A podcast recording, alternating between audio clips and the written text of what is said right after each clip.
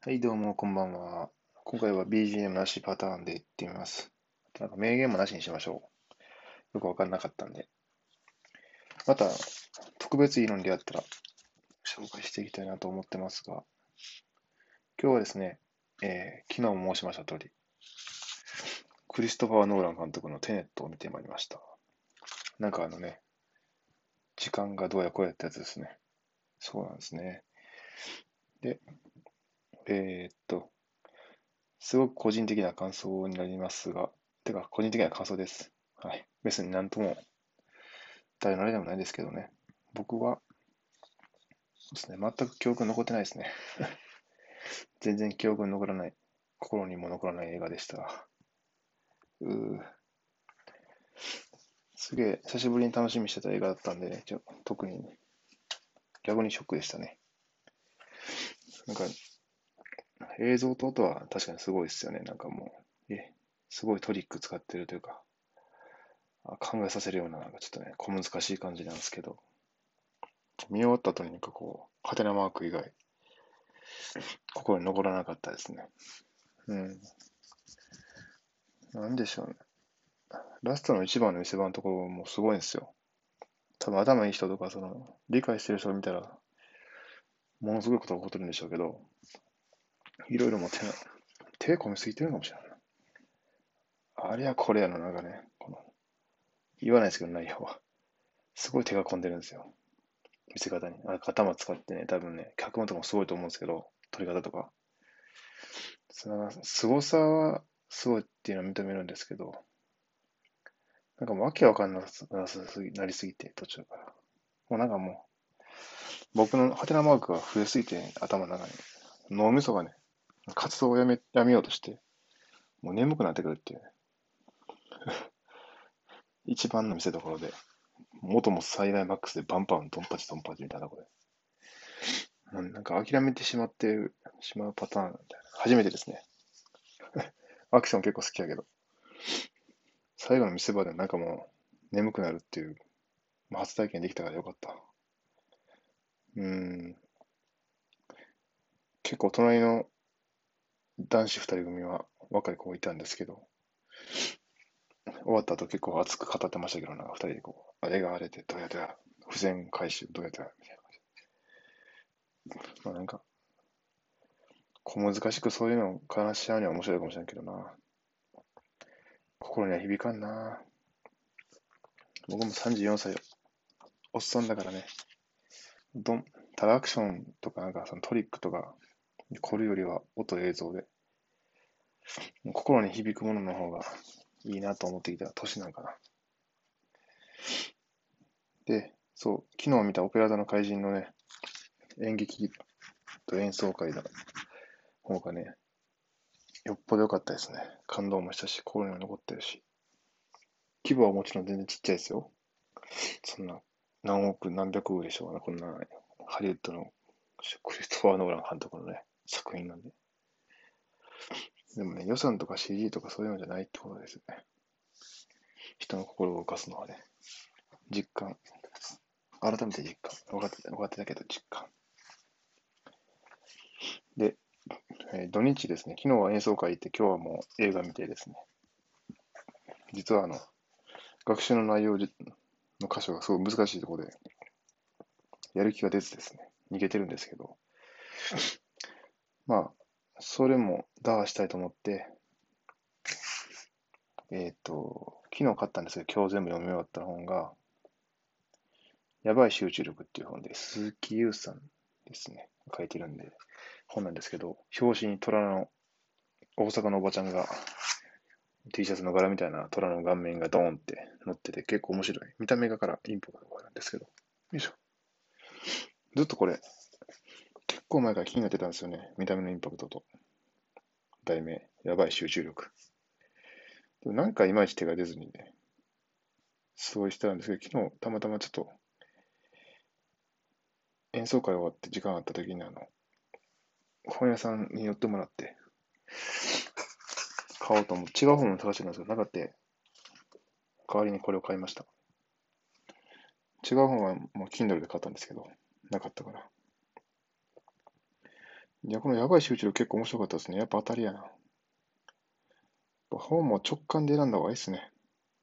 なんか、ずっと気になってるやつって結構読んだら、今の自分に合った内容というか、おおみたいな感じになって。この本も、今日この本読んだ方が、映画よりも残ってるという、いろいろと衝撃が。いや、でもね、あの、別に面白くないって言ったわけじゃないですよ。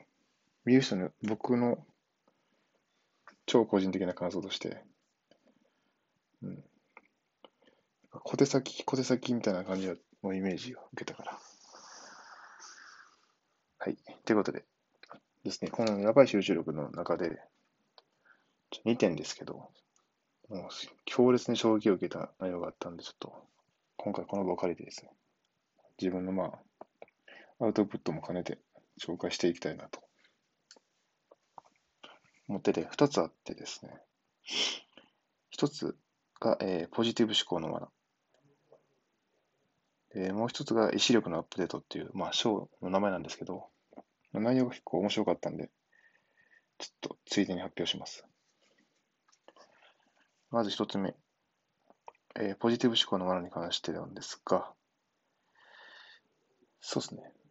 ぱっと見なんかよくポジティブ思考っていうふうに思うんですけど、なんかね、何に対してもポジティブでみたいな感じ。成功する自分を思い描いたりとか、できてる自分を思い描く。できれば詳細に思い描けば描くほど良いとかね、よく言われるんですけど、そういうね、罠があってですね、その脳みそっていうのが、その、イメージと現実を区別する能力が著しく低いらしくて、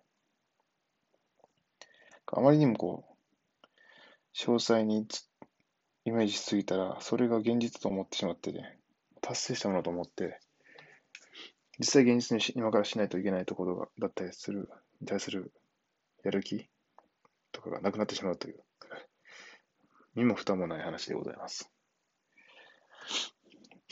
でも、結構多いんですけどね、そういうの。願いは叶うみたいな。よく、僕もめっちゃ聞いてました、一時。根拠のない自信を持つのじゃとかね。よく言ってるんですけど、そのなんか、えん、うん、いろんな人が。まあ、それだけじゃダメだってことですね。はい。ちょっと、悪い方のイメージも持って、バランスを保たなければいけない。で、自分結構その、一時めっちゃハマってそういう思考法みたいなのにで、なんでその、悪いパターンにいってないかと思ったら、根がスーパーポジ、ネガティブだからですね。そうですね。だからバランス取れてんだよな。バランス取れてるか分からんけど、まあでも、そんな、急速にやる気なかったりしてないんで、今のところ挑戦してる中で。だいぶまあポジティブ思考にはなってますけど、多分ネガスーパーネガティブな部分で、あの、うまいこと僕の場合は、ですが、バランスが取れているので、えー、ポジティブ思考のものにはハマってはいないと、今のところ。この調子で、あまり調子乗らずに、でもネガティブにならずに、ポジティブだけど、ちゃんとその、リスク管理、リスクも考えて、そうですね、生きたいなと思っております。もう一個、意志力のアップデートなんですけど、これも衝撃やった。今日一というか、今年一番のショックでしたね。意志力のアップデート、内容。もともと僕、本読み出したまま離婚してからなんですけど、その時に読んだのが、オーディオブックやったかな？いや、本や。大悟のね、メンタリスト大悟さんの本で、そう。意志力の話がすごい衝撃だった、ショックというか、感銘を受けたんですよ。意志力はウィルパワーと言って、限りある、限りがあるから、そのね、コストを大事に使わなきゃいけない。朝のうちに使うとか、すべての判断によって、どんな小さな判断でも視力が減っていくからこそ、この温存してですね、余計なものを持たないとか、綺麗な場所で、そう、本当にしたいことにそれを注力するというのが、なるほど、みたいな感じだったんですけど、どうも最近のここ数年の研究で、意志力は、えー、使うと減るじゃなくて、なんか無限になるんじゃないかとか、減るもんじゃないんじゃないかっていうのがあるらしくてですね。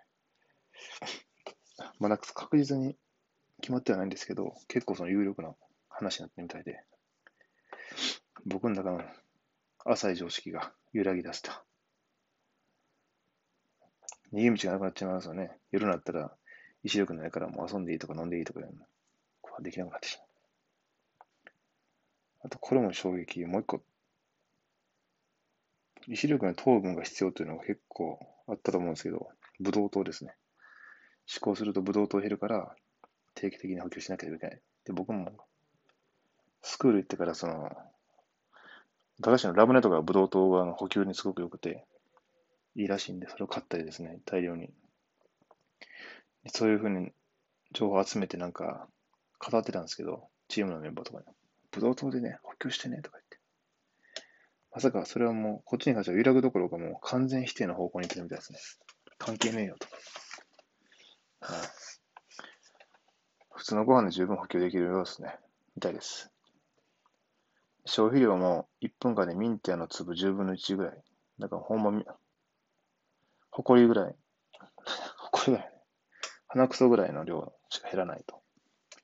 しかも、難しいことしてても、なんか YouTube だらだ見てても消費量はほぼ変わらへんっていう。そもそももうそんな情報古いよってことでした。結構最近まで信じてたのに。というふうにやっぱね、定期的にこう、論文とか読むまでいかないといいですけど、あのビジネス書でも、新しいのをどんどん読んでいかないと、自分が古くなっていく。ですね。変化の早い世の中ですからね。今ちょっと読め、久しぶりに読んだんですけど、僕も。勉強に追われてて。でも、そうも言わずに、ね、読書する習慣をもっとつけないとなと、改めて思いました。ではでは、おやすみなさい。